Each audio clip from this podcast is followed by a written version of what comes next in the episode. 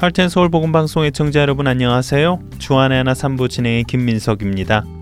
오늘은 20세기 영국 설교자이자 성경 연구가였던 신학자 아더 워킹턴 핑크를 소개해 드리겠습니다. 신학자 아더 핑크는 20세기의 좋은 신학 서적들을 저술하였음에도 불구하고 자신이 살아있는 동안은 사람들에게 그다지 큰 주목을 받지는 못했습니다. 그가 활동하던 당시는 하나님을 중심으로 생각하는 것이 아니라 사람을 중심으로 하나님을 바라보는 인본주의 신학이 교회 안에 들어와 유행하던 시기였기 때문입니다. 인본주의가 아니라 신본주의 신학을 하던 아더핑크가 당시의 사람들에게 외면을 당하는 것은 어쩌면 너무 자연스러운 일이었을지도 모릅니다. 하지만 그는 교회와 성도들의 외면 속에서도 철저한 하나님 중심의 신앙생활을 하며 믿음으로 성경을 연구하고 그 결과물인 신학서적을 써내려 갔습니다. 그런 그의 글을 읽고 많은 영향을 받은 사람 중에는 20세기 최고의 강해 설교자 중 한 명으로 꼽히는 로이드 존스 목사도 있지요. 로이드 존스 목사는 아더 핑크의 글을 읽으면서 신앙에 많은 도전과 영감을 받았다고 고백합니다. 또한 같은 이유로 다른 신앙인들에게도 아더 핑크의 책을 많이 추천했지요. 오늘과 다음 주 2주에 걸쳐 여러분들과 20세기 영국의 성경 연구가였던 아더 워킹턴 핑크 목사에 대해 나누겠습니다. 먼저 첫 찬양 함께 하신 후에 말씀 나누겠습니다.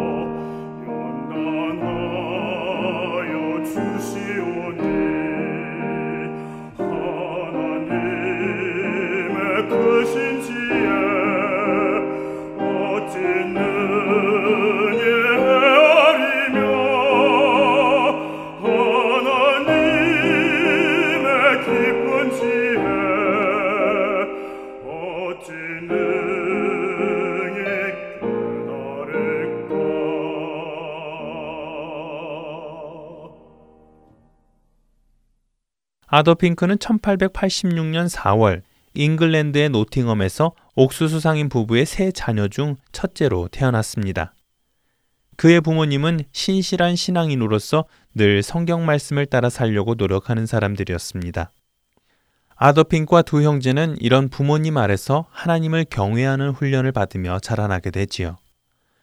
하지만 부모님의 그런 노력에도 불구하고 아더와 두 형제는 10대가 되었을 때 모두 하나님을 떠나 육신을 따르는 삶을 살아갑니다. 그 중에서도 아더는 루시퍼라는 신비주의 잡지를 보면서 신접하는 사람들의 모임에 참여하여 이 교회에 깊숙이 빠져들게까지 되지요. 이 신비주의 모임에 그가 얼마나 열성적이었는지 그는 당시 인도까지 직접 방문하여 신접하는 의식을 배워오기까지 합니다. 그리고 불과 스무 살이 되었을 때 아더는 신비주의자들 가운데 가장 두드러진 연설자 중 한 사람이 되었고 그들을 주도하는 인물이 되었습니다. 그가 이렇게 이교에 빠져들자 신실한 그리스도인이었던 그의 부모님들은 충격에 빠집니다. 자신들의 큰 아들이 하나님께서 가증히 여기시는 신접하는 일에 몰두하고 있었으니 말입니다. 이 사실을 알게 된 아더의 부모님들은 통곡하며 아더를 위해 매일같이 기도합니다. 또한 아더가 집에 들어올 때마다 아더의 아버지는 아더를 향해 성경 구절을 한 구절씩 읽어줍니다. 그러나 아더는 그런 아버지를 지나쳐 자신의 침실로 급히 들어가 버렸지요. 하지만 아더의 부모님은 아더를 포기하지 않았습니다. 오히려 이것이 아들을 미혹하는 사단과의 영적 전쟁이라고 생각하고 말씀과 기도로 치열하게 그 전쟁을 싸워나갔지요. 물론 이 전쟁의 시간들은 고통스럽고 힘든 시간들이었습니다. 그러나 아더의 부모님은 그럴수록 더 마음을 준비하며 아더에게 말씀을 선포하였습니다. 그렇게 몇 년을 아들에게 말씀을 선포하던 어느 날, 22살이 되던 아도에게 인생의 큰 전환점이 찾아오게 됩니다. 바로 예수님을 만나게 된 것이지요. 아더는 그날도 평소와 다름없이 이교도 신비주의자들의 만남을 마치고 집으로 돌아왔습니다. 여느 때와 다름없이 자신을 기다리시는 아버지에게 인사를 하고 자신의 침실로 향할 때였습니다. 아버지는 몇 년을 해오시던 대로 아더를 향해 말씀 한 구절을 읽으십니다. 그날 아도의 아버지가 아도를 향해 선포한 말씀은 잠언 14장 12절 말씀이었습니다. 어떤 길은 사람이 보기에 바르나 필경은 사망의 길이니라. 아버지의 그 말씀을 흘려들으며 자신의 방으로 들어간 아도. 그는 다음 모임에서 전할 연설문을 준비하기 시작했습니다. 하지만 이상하게도 그날 아더는 연설문 작성에 집중할 수가 없었습니다. 그의 머릿속에 아버지께서 읽어주신 잠언의 그 말씀이 떠나지 않고 계속해서 들리기 시작했습니다. 어떤 길은 사람이 보기에 바르나 필경은 사망의 길이니라. 어떤 길은 사람이 보기에 바르나 필경은 사망의 길이니라. 반복적으로 자신의 머릿속에 들리는 성경의 말씀 때문에 아더는 더 이상 연설문 작성을 할 수 없었습니다. 그는 잠시 머리를 식히고자 욕실에 들어가 물속에 몸을 담그지요. 하지만 그 성경의 말씀은 여전히 그의 머릿속에서 떠나지 않았고 그가 무슨 일을 하든 무슨 생각을 하든 그 말씀은 그의 마음속 가득히 자리를 잡아가게 됩니다.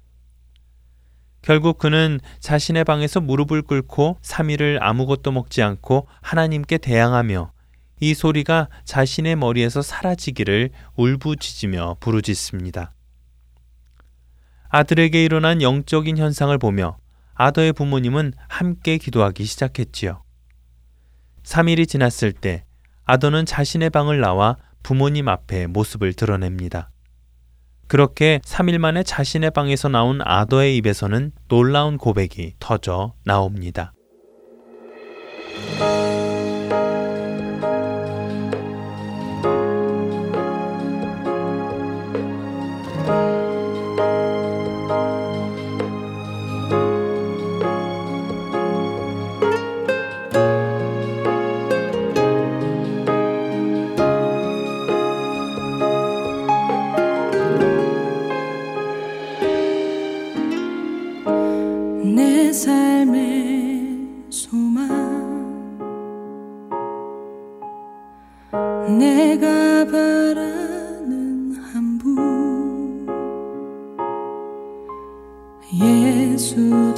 길을 내가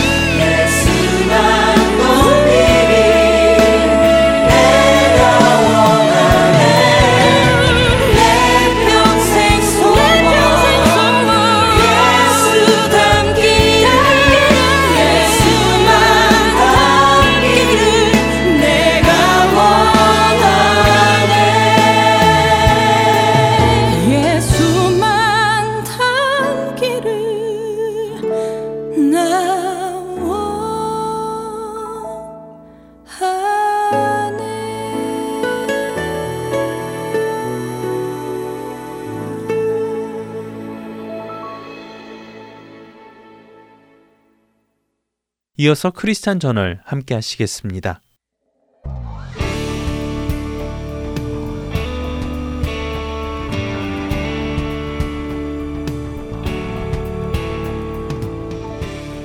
여러분 안녕하십니까? 크리스찬 저널의 최승진입니다. 크리스찬 저널 이 시간은 세계 기독교계의 소식과 우리 기독교인들이 알아야 할 소식들을 한 주간 모아 전해드리며 우리 크리스천들이 어떤 관점으로 이런 사건들을 보아야 할지 함께 생각해보는 시간입니다. 먼저 뉴스를 전해드리겠습니다. 스웨덴 총리가 스웨덴 교회의 모든 목회자는 동성 결혼을 반드시 주재한다고 주장해 논란이 일고 있다고 합니다. 미국 CBN 뉴스는 스웨덴 총리 스테반 레벤이 스웨덴 교회의 목회자들은 동성 결혼의 주재를 거부할 수 없어야 한다고 말했다고 보도했습니다. 이미 2009년에 스웨덴 정부는 동성 결혼을 합법화했지만 스웨덴에서 목회를 하고 있는 목회자들은 여전히 동성 결혼 주제를 거부할 수 있는 선택권이 있다고 주장하고 있었습니다. 이를 보고 비종교인인 레벤 총리는 스웨덴 교회는 모든 사람에게 동등한 권리를 보장하는 민주적인 교회여야 한다며 성에 관계없이 사랑하는 이들 모두는 결혼할 수 있는 동일한 권리를 보장받아야 한다고 주장하고 있다고 합니다. 또한 레벤 총리는 사제 임명에 동성 결혼 주재를 필수 조건으로 명시하도록 교회법을 개정하는 방안도 모색 중이라고 합니다. 두 번째 뉴스입니다. 미국 연방법원은 플로리다 베이뷰 십자가 공원에 설치된 25피트 높이의 십자가를 철거하라고 판결을 내렸다고 합니다.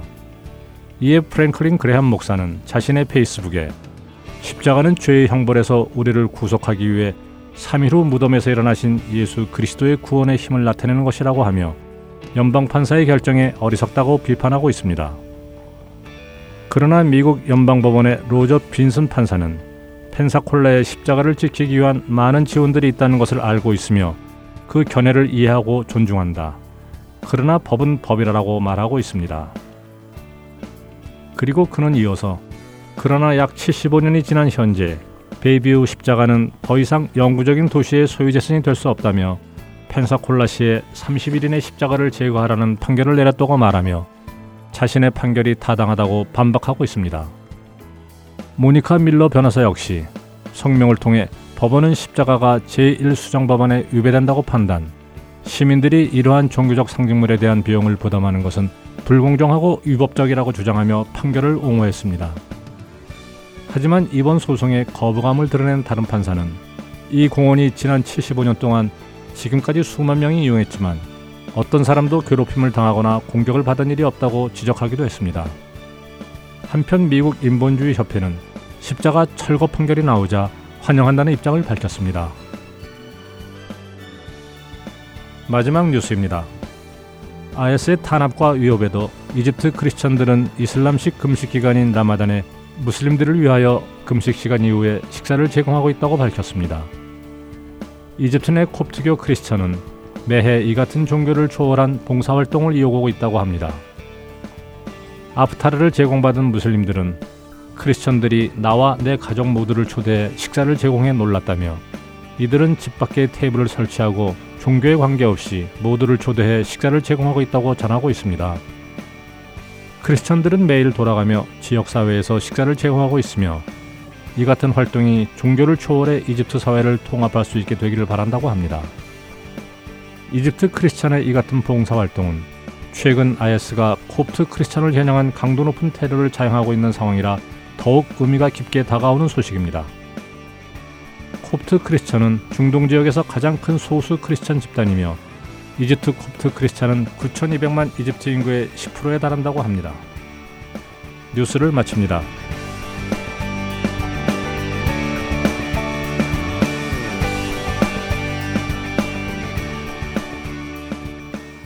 결혼은 세상 어느 시대나 어느 문화에나 존재했던 제도이며 또한 존재하는 제도입니다. 이 사실을 생각해 보면 우리는 참 놀랍다 하는 생각을 할 수밖에 없습니다. 왜냐하면 서로 다른 시대에 살고 서로 다른 문화 속에 산다는 것은 서로 다른 생각을 가지고 또 다른 모습을 가지고 산다는 것을 의미하기도 하기 때문입니다.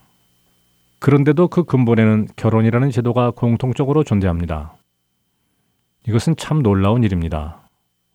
왜냐하면 비록 사람들이 하나님을 모른다 하더라도 하나님께서 창조와 함께 정해주신 일은 계속적으로 이어가고 있기 때문이지요. 결혼이란 스스로 생겨난 제도나 문화가 아닙니다. 인간 본성 속에 하나님께서 심어 놓으신 자연스러운 것입니다. 한 남자와 한 여자의 결합. 이것이 태초에 하나님께서 시작하신 인간의 창조의 모습이며 결혼의 모습이지요. 그러나 죄가 만연해지자 하나님께서 순리로 정해놓으신 것들을 영리로 쓰는 악한 일들이 성행합니다. 그리고 이제는 그 일이 죄가 아니라고까지 주장하며 그것을 죄라고 하는 사람을 심판대에 올리는 시대가 되어가고 있습니다. 오늘 전해드린 스웨덴 총리의 스웨덴 모든 교회의 목회자가 동성 결혼을 반드시 주재하도록 교회법을 개정하겠다고 선포한 것은 세상의 풍조가 아니라 하나님의 말씀을 따라 살아가는 모든 그리스도인들을 향한 전면적인 전쟁을 선포하는 것이나 마찬가지입니다. 또한 미 연방법원이 인본주의자들과 무신론자들의 주장을 받아들여 플로리다 공원에 설치된 십자가를 철거하라고 판결을 내린 건 역시 그리스도인들을 향한 적개심을 공공연히 나타내는 것입니다. 이제는 정부 차원에서 이렇게 기독교인들을 향해 법적인 조치를 취하며 탄압에 나서는 준비를 한다는 것입니다. 이 사실을 우리는 주의 깊게 보아야 하고 또한 준비해야 할 것입니다. 그런데 이런 현상이 일어날 때 우리가 생각해 보아야 할 것이 있습니다. 그것은 이러한 그리스도인들을 향한 탄압이 우리가 그리스도인답게 살기 때문에 온 탄압인 것인지 아니면 우리가 그리스도인답게 살지 못하기 때문에 오는 탄압인지를 살펴보아야 한다는 것입니다. 실제적으로 지난 몇십 년 동안 우리 그리스도인들이 입으로는 세상에서 부름받아 나온 그리스도인들이라고 스스로를 불렀지만 우리들의 사는 모습은 세상과 그리 큰 차이를 두지 못한 것도 사실입니다. 세상이 쫓는 것을 우리도 쫓고 세상이 원하는 것을 우리도 원했으며 세상에서 일어나는 일들이 우리 안에도 똑같이 일어나도록 하고 있었다는 것입니다. 성공을 쫓고 명예를 쫓고 권력을 쫓으며 우리 안에 거룩함보다는 세상의 악한 것들을 열매 맺어 왔음을 우리는 부인할 수 없습니다. 심심찮게 터져 나오는 목회자들의 비리, 사역자들의 성범죄와 사기 행각, 성도들 간의 다 세상 법정에서의 고소, 이런 사실들로 인해 세상이 우리를 얕잡아 보고 너희와 우리가 무엇이 다르냐 쓸데없는 짓 그만해라 하며 공격해 오는 것은 아닐런지요. 베드로전서 2장 20절은 죄가 있어 매를 맞고 참으면 무슨 칭찬이 있겠느냐고 물으십니다. 만일 우리에게 오는 환란과 고난이 우리의 죄로 인한 환란과 고난이라면 우리는 그것들을 맞고 참아도 칭찬받을 것이 없습니다. 그렇게 우리는 돌아보아야 합니다. 내가 그리스도인으로 그리스도의 말씀을 따라 살아가고 있는가? 내가 선하신 주님을 따르기 때문에 악한 세상이 그것을 미워하여 공격하는 것인가를 말입니다. 우리가 받아야 할 공격은 바로 그 이유여야 합니다. 우리가 세상에 속하지 아니하였기에 받는 공격이어야 합니다. 베드로전서 2장 20절과 21절은 계속해서 말씀하십니다. 그러나 선을 행함으로 고난을 받고 참으면 이는 하나님 앞에 아름다우니라. 이를 위하여 너희가 부르심을 받았으니 그리스도도 너희를 위하여 고난을 받으사 너희에게 본을 끼쳐 그 자취를 따라오게 하려 하셨느니라. 우리가 세상으로부터 고난을 받는 것은 당연한 일입니다. 그러나 무슨 이유로 받는가는 중요한 갈림길이 됩니다. 죄가 있어 매를 맞는 우리가 아니라 선을 행함으로 고난을 받는 우리가 되어야 할 것입니다. 크리스찬 전을 마치겠습니다.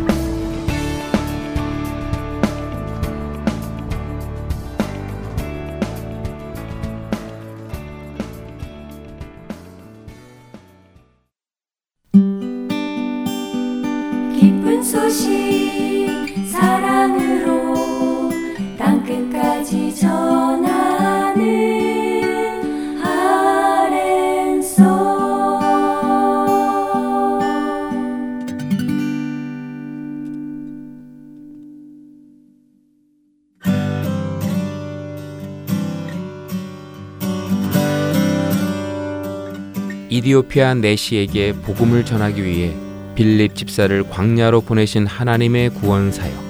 지금도 그 구원의 역사는 일어나고 있습니다. 믿지 않는 자에게 복음을, 믿는 자들에게 영적 성장을 도와주는 하트앤소울 복음 선교에 동참하지 않으시겠습니까?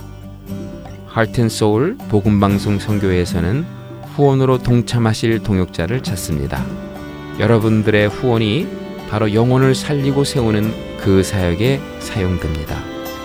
후원자 문의는 본방송사 사무실 전화번호 602-866-8999 또는 이메일 주소 heartandsoul.org at gmail.com으로 연락해 주시기 바랍니다.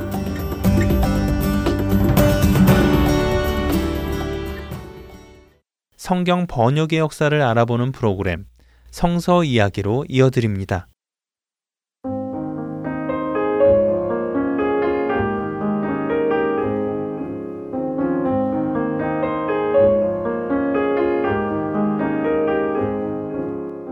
애청자 여러분 안녕하세요. 성경의 보존과 번역의 역사를 알아가는 시간 성서 이야기 진행의 최소영입니다. 지난 시간에는 성경이 기록된 연대와 성경이 처음 쓰여진 언어에 대해 살펴보았는데요. 신구약 성경 전체는 천년이 넘는 기간 동안 약 40명의 저자들에 의해 기록되었다고 했습니다. 또한 구약 성경은 아주 극소수의 부분만 아람어로 쓰여졌고 대부분은 히브리어로 기록되었으며 신약 성경은 헬라어로 기록되었다고 했습니다. 자, 그렇다면 초기의 성경은 어떤 방법으로 기록되었을까요? 인쇄술이 15세기에 와서야 발명되었으니까요. 그 전의 성경은 지금 우리가 가지고 있는 성경책과 같이 대량으로 인쇄될 수 없었을 텐데요. 인쇄술이 발명되기 전까지 모든 책들은 사람이 직접 필사해서, 즉 베껴 써서 만들어졌습니다. 성경도 마찬가지였지요. 그러면 지금 우리가 쓰고 있는 종이가 발명되기 전에는 무엇에다가 기록했을까요? 고대 시대에는 무언가를 기록하기 위해 점토를 사용했다고 합니다. 축축한 점토 위에 철필로 글을 쓰고 그것을 불에 굽고 말려서 보관하는 것이지요. 그러다가 주전 2000년대에 이집트에서 파피루스가 개발되었습니다. 이 파피루스는 이집트의 나일 강가에 자라던 큰 갈대 식물인데요. 이것을 특별한 방법으로 제조하여 종이와 같이 얇고 가벼운 물질을 만들어냈습니다. 무언가를 기록하기에 아주 적합한 상태이지요. 이 파피루스 외에 양피지를 사용하기도 했는데요. 양피지는 동물의 가죽을 여러 번 긁어서 얇게 만든 물질로 역시 무언가를 기록하는 데 사용되었습니다. 이 양피지는 성경에서도 언급되는데요. 디모데후서 4장 13절을 보면 내가 올 때에 내가 들어와 가보의 집에 둔 겉옷을 가지고 오고 또 책은 특별히 가죽 종이에 쓴 것을 가져오라 하는 말씀이 나옵니다. 이것은 로마 감옥에 갇힌 바울이 디모데에게 가져올 물건 몇 가지를 부탁하는 내용인데요. 또 책은 특별히 가죽 종이에 쓴 것을 가져오라 할 때에 여기서 언급된 가죽 종이는 바로 양피지를 말합니다. 그리고 여기서 책이라는 단어는 영어 성경으로 보면 주로 스크롤이라는 단어로 번역되어 있는데 이것은 두루마리라는 뜻입니다. 두루마리는 파피루스나 양피지에 쓴 것을 막대기에 감아 둘둘 말아놓은 형태인데요. 이 당시의 책의 형태가 두루마리였다는 것이지요. 1세기에 코덱스가 발명되기 전까지 대부분의 책은 주로 두루마리로 되어 있었습니다. 코덱스라는 것은 지금 우리가 사용하는 책과 같이 하나로 묶어진 형태의 책을 말합니다. 이 코덱스가 발명되기 전인 1세기 이전의 책은 파피루스나 양피지에 기록하여 두루마리로 되어 있었다는 것이지요. 성경도 마찬가지였습니다. 예레미야 36장 2절에서 하나님은 예레미야 선지자에게 이렇게 말씀하십니다. 너는 두루마리 책을 가져다가 내가 내게 말하던 날, 곧 요시아의 날부터 오늘까지 이스라엘과 유다와 모든 나라에 대하여 내가 내게 일러준 모든 말을 거기에 기록하라. 그리고 4절에 보면 이에 예레미야가 네리아의 아들 바룩을 부르매 바룩이 예레미야가 불러주는 대로 여호와께서 그에게 이르신 모든 말씀을 두루마리 책에 기록하니라 하고 나옵니다. 하나님께서 명령하신 대로 예레미야는 바룩에게 불러주어 하나님의 말씀을 두루마리 책에 기록하게 한 것이지요. 또한 에스겔 2장에서는 에스겔이 선지자로 부르심을 받는 내용이 나오는데요. 에스겔은 환상 속에서 하나님의 말씀이 적힌 두루마리를 먹으라는 명령을 받습니다. 이렇듯 구약의 모든 책들은 두루마리였습니다. 그러다가 주후 1세기가 되어 지금 우리가 가지고 있는 책과 같은 형태의 코덱스가 발명되면서 점차 두루마리에서 코덱스로 바뀌어 갔지요. 처음에 코덱스가 나온 후에도 대부분의 저자들은 여전히 두루마리 형태를 선호했다고 합니다. 그러나 이 코덱스를 가장 먼저 사용한 사람들은 바로 그리스도인들이었습니다. 주로 한 면에만 기록할 수 있었던 두루마리에 비해 양면에 기록하여 여러 장을 묶어 놓은 코덱스는 성경과 같이 많은 분량을 필사하기에 적합했기 때문이지요. 참 흥미로운 것은 15세기에 구텐베르크의 인쇄술이 발명되고 처음 인쇄된 것도 역시 성경이었다는 것입니다. 기록 매체가 발전해가는 역사 가운데 성경은 그 가장 선두에서 꾸준히 기록되고 전파되었다는 것이지요. 이 또한 하나님의 섭리가 아닐 수 없습니다. 성경이 사람의 손으로 기록되고 사람의 힘으로 보존되는 것 같지만 사실 하나님께서 기록하게 하시고 보존시켜 주신 것입니다. 성경 속에서도 그 예를 찾아볼 수 있는데요. 출애굽기에는 모세가 시내 산에서 40일을 지내며 하나님의 율법을 받는 내용이 나옵니다. 하나님께서는 모세에게 이스라엘 백성들을 가르치도록 율법과 계명을 친히 기록한 돌판, 즉 증거판 두 개를 모세에게 주시지요. 그런데 하나님이 친히 쓰신 증거판을 가지고 산에서 내려온 모세는 그 사이에 백성들이 금송아지를 만들어 섬기는 것을 보고 크게 노하여 그 증거판을 산 아래로 던져 깨뜨립니다. 하나님의 말씀이 기록된 돌판이 깨뜨러져 없어지게 된 상황인 것입니다. 그것도 하나님께서 직접 쓰신 것인데 말이죠. 그러나 하나님은 그 기록된 말씀이 없어지도록 그냥 두지 않으셨습니다. 출애굽기 34장 1절에서는 여호와께서 모세에게 이르시되 너는 돌판 둘을 처음 것과 같이 다듬어 만들라. 내가 깨뜨린 처음 판에 있던 말을 내가 그 판에 쓰리니 하고 나옵니다. 그리고 28절을 보면 모세가 하나님의 말씀대로 행하는 내용이 나오는데요. 28절을 읽어보겠습니다.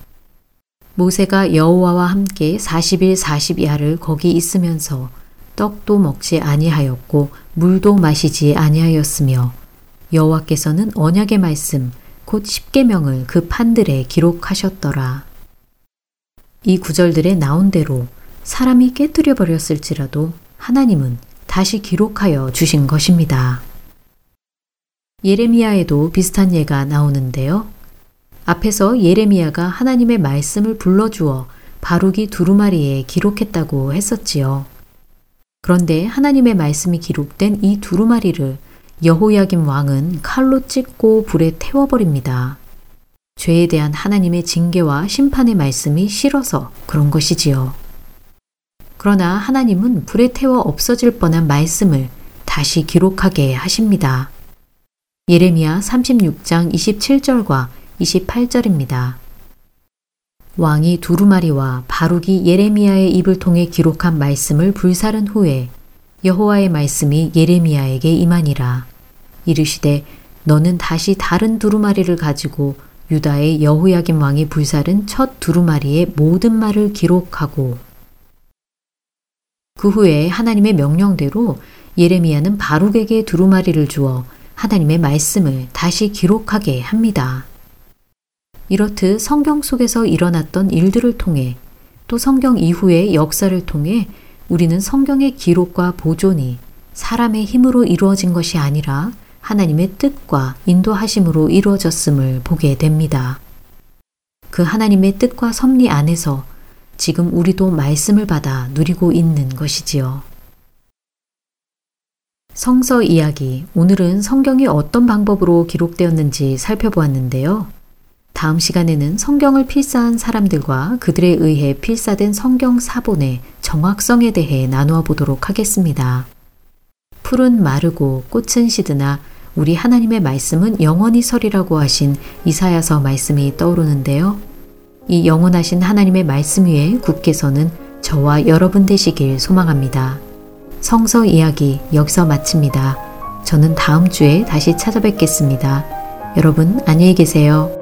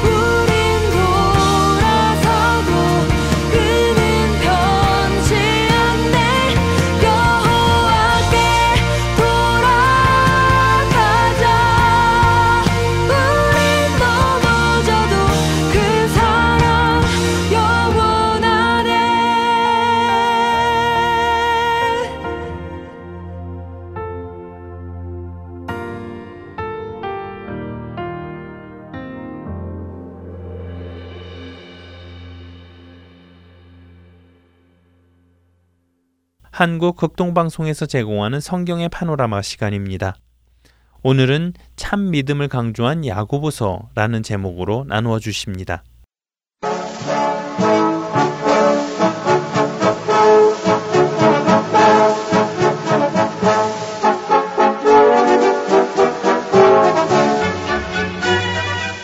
성경의 파노라마 성경 속에 있는 길과 생명의 길 동시에 안내하는 시간 성경의 파노라마 시간입니다.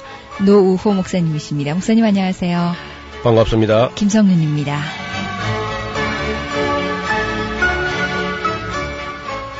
오늘 신약 야고보서입니다. 네, 우리 야고보서는 그동안에 교회에서 그저 잘 안 가르쳐지고 또 인용하는 구절은 그저 제한된 구절 한두 구절만 인용하는 그런 우를 범해 왔는데요. 마르틴 루터도 이 야고보서를 좀 언짢게 생각했던 것 같아요.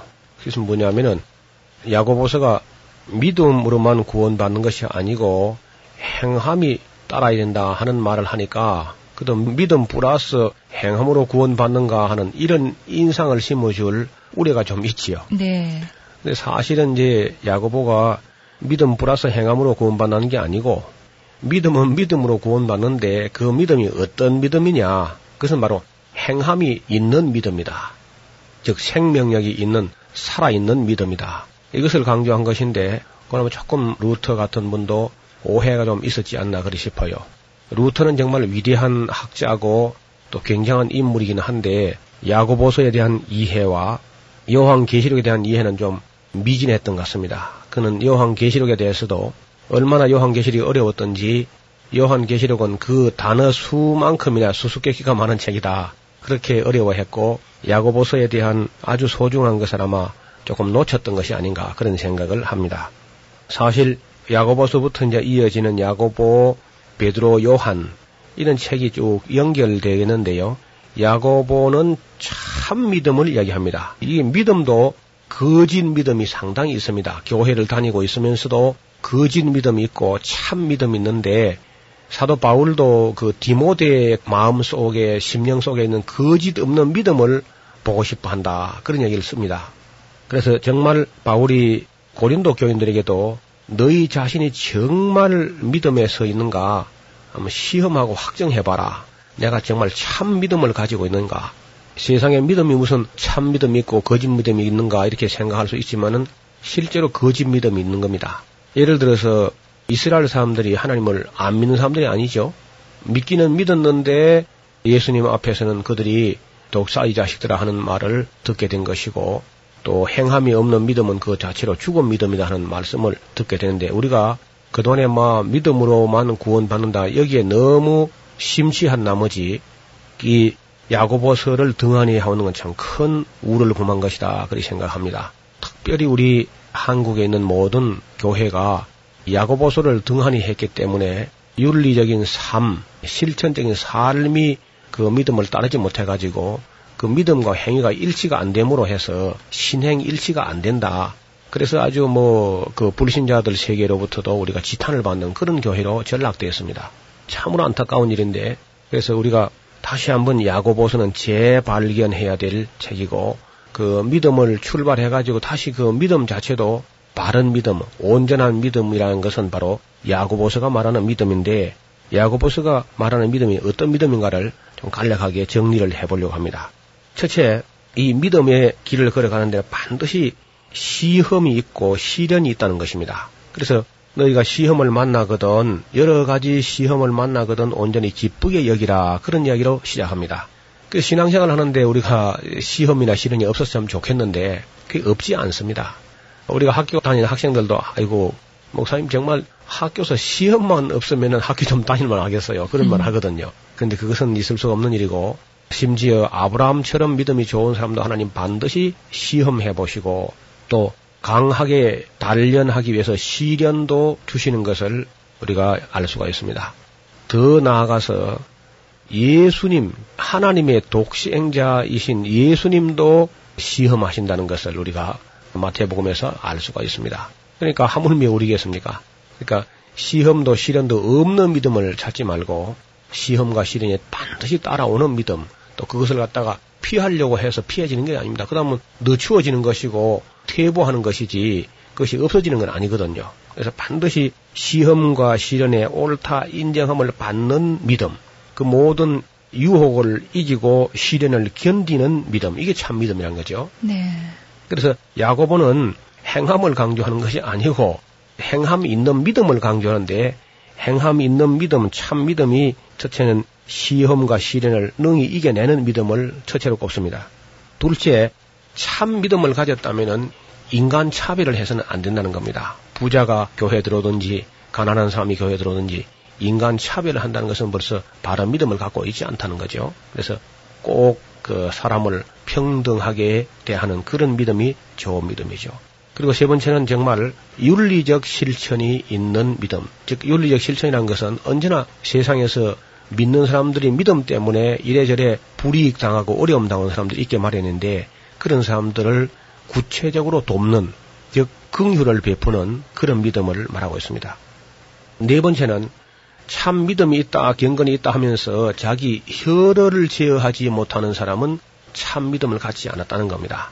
진정한 믿음을 가졌으면 그 입술과 혀를 다스릴 수 있어야 된다는 거죠. 그래서 굉장히 강조합니다. 이 혀를 제어하는 것. 만약에 우리가 예수를 잘 믿는다고 하면서도 해야 할 말 하지 않은 말로 분별하지 못해가지고 어떤 성도의 감정의 상처를 입히거나 남의 자존심을 건드려서 교회를 어렵게 하거나 또한 그 혀가 제어되지 않아가지고 언제나 자꾸 말에 실수가 많은 사람들은 참 믿음이 아니고 많이 손질해 다듬어야 될 믿음이라는 거죠. 그 다음에 다섯 번째는 아주 겸손함과 온유한 믿음. 참 믿음을 가졌다면은 우리가 죄에서 구원받은 존재로서 겸손해야 됩니다. 하나님께서 교만한 자를 물리치시고 겸손한 자에게 은혜를 베푸신다는 것인데 이것은 뭐 신구약 전체를 관통하는 망고 불변의 기독교의 진리입니다. 이것은 기독교 이외에서는 겸손을 강조하는 윤리가 없어요. 이슬람교 같은 데서는 복수할 능력이 없으니까 겸손하고 용서하고 하지 복수할 능력만 있으면 왜 용서하고 겸손하고 오냐고 하겠는가. 이렇게 이제 약자의 비굴한 변명으로 이렇게 보는데 성경은 진리가 담긴 성경은 예수님 처음부터 나는 마음이 온유하고 겸손하니 내 멍에를 메고 내게 배우라. 그렇게 말씀을 하셨습니다. 그 다음에 여섯 번째는 참 믿음을 가졌으면 기도를 바르게 한다는 겁니다. 네. 이기적인 목적으로 기도하는 것이 아니고 정력으로 쓰려고 잘못 기도하는 것이 아니고 참 믿음에서는 참 기도가 바른 기도가 나오게 된다. 그래서 우리가 그 사람의 기도가 그의 곧 신앙이다 그런 말이 있습니다. 그 사람이 기도하는 것 내용을 들어보면은 그 사람의 신앙이 거의 가늠할 수 있다 그런 말이 있는데 아마 다 틀린 말이 아니겠지요. 바른 기도를 하는 그런 믿음을 가질 것을 말합니다. 일곱 번째는 결코 세상과 벗하지 않는 신앙, 세상과 짝하지 않는 신앙.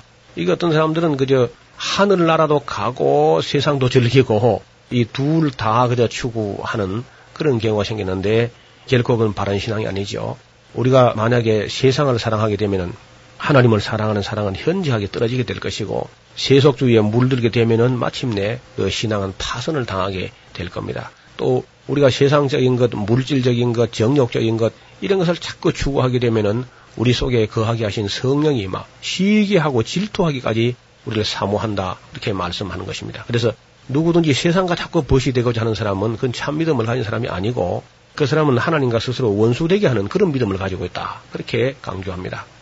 이 소중한 말씀들이 야고보서 안에 있는데 우리는 그저 딱 한 절만 행한 없는 믿음이 죽은 것이다. 영혼 없는 죽은 가지고 한 절만 되게 사용. 물론 그 구절은 야고보서 전체를 대표하는 구절이라고 할 수는 있습니다. 그러나 그 아주 소중한 내용을 잘 가르치지 않는데 문제가 있다는 거죠. 꼭 이 일곱 가지를 가지런하게 해서 정리할 필요가 있습니다. 첫째는 시험과 시련을 반드시 이겨내는 믿음, 그리고 절대로 사람을 차별하지 않는 믿음, 윤리적 실천, 사랑과 긍휼을 베푸는 그런 삶이 있는 믿음, 자기 혀를 제어할 수 있는 믿음, 그리고 겸손하고 온유한 믿음, 그리고 올바른 기도를 드릴 수 있는 그런 믿음, 그리고 결코 세상과 벗하지 않는 그런 믿음을 꼭 가져야 할 줄로 믿습니다. 그리고 이제 이렇게 된 사람들은 이런 참 믿음을 가진 사람들인 경우에는요, 기도가 응답된다는 거죠. 그 네. 기도가. 그 증거가 이제 기도가 응답되는 것인데 엘리야가 바로 우리와 성정이 꼭 같은 사람이지만은 그가 기도하니까 3년 6개월 비가 오지 않기도 했고 또 기도한 적 비가 오기도 했었다.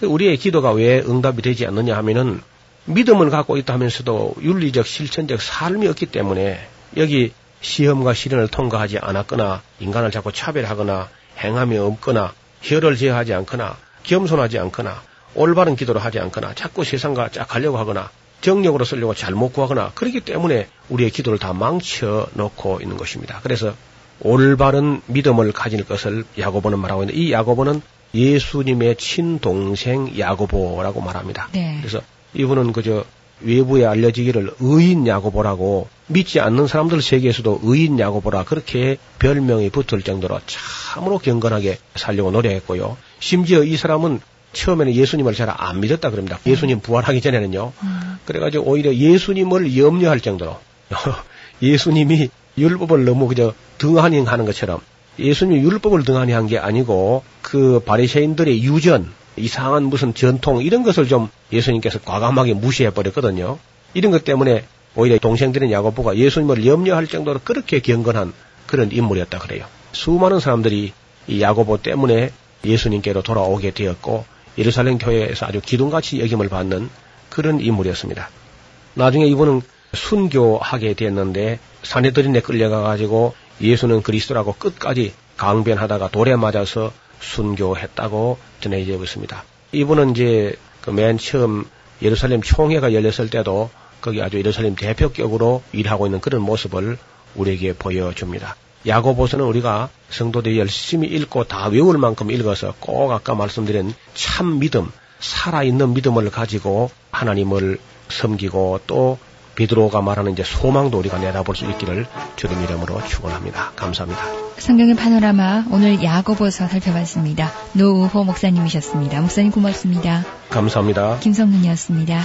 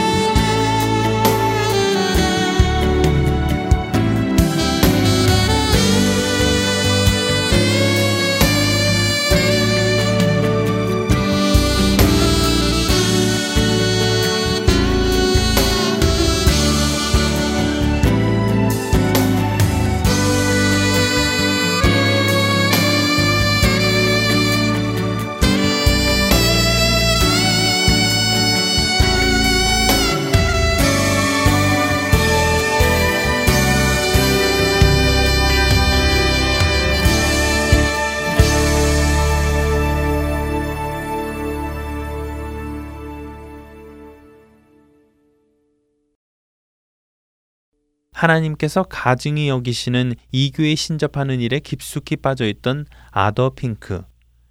그의 부모님은 그를 향해 계속해서 진리의 말씀을 전하였고, 결국 하나님의 때에 아더는 말씀이신 예수님과의 전투를 3일간이나 지속했습니다. 그가 전투를 치르는 동안 아더의 부모님도 그를 향해 기도했지요. 3일 만에 자신의 방에서 나온 아더는 놀라운 말을 합니다. 자신의 부모님을 껴안으며 예수 그리스도 외에는 다른 구원이 없다고 고백하는 것이었습니다. 그것은 분명 아더 핑크에게 임하신 하나님의 놀라운 기적이었습니다. 며칠 후 이교도 신비주의자들 앞에서 연설할 날이 다가왔습니다. 그날의 아더는 지금까지의 모습과는 달랐습니다. 그는 두려움 없이 담대한 모습으로 신비주의자들 앞에 서서 자신이 만난 예수 그리스도를 선포합니다. 오직 예수 그리스도만이 진리이시며 그분만이 유일한 구원이심을 선포한 것이지요. 아도의 이러한 발언은 신비주의자들에게 상당히 큰 충격을 몰고 왔습니다. 그가 그 모임 안에서 주도적인 인물이었기 때문이었지요. 하지만 아더의 말을 귀담아 듣는 사람은 없었습니다. 신비주의자들은 그런 아더를 내려오게 하고는 그날 모임을 중단시키지요.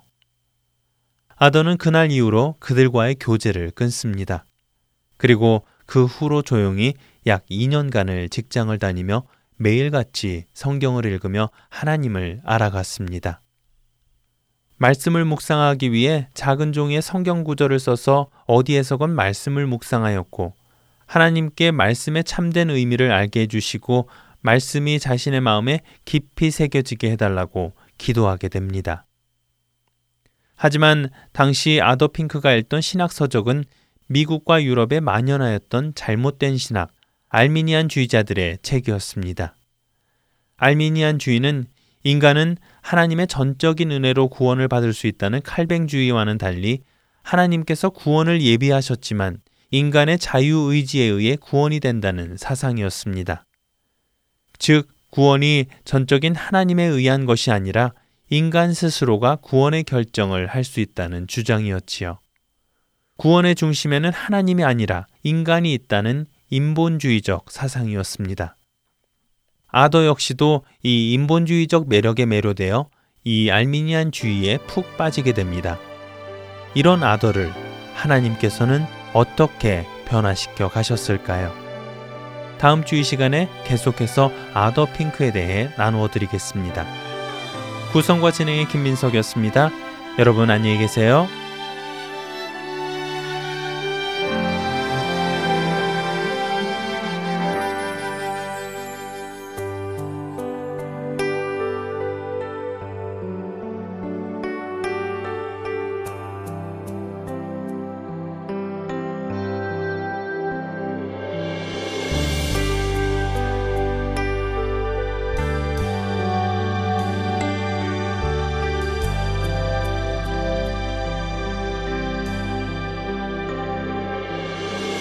잊을 수 없는 은혜. 주님의 크신 사랑. 자신을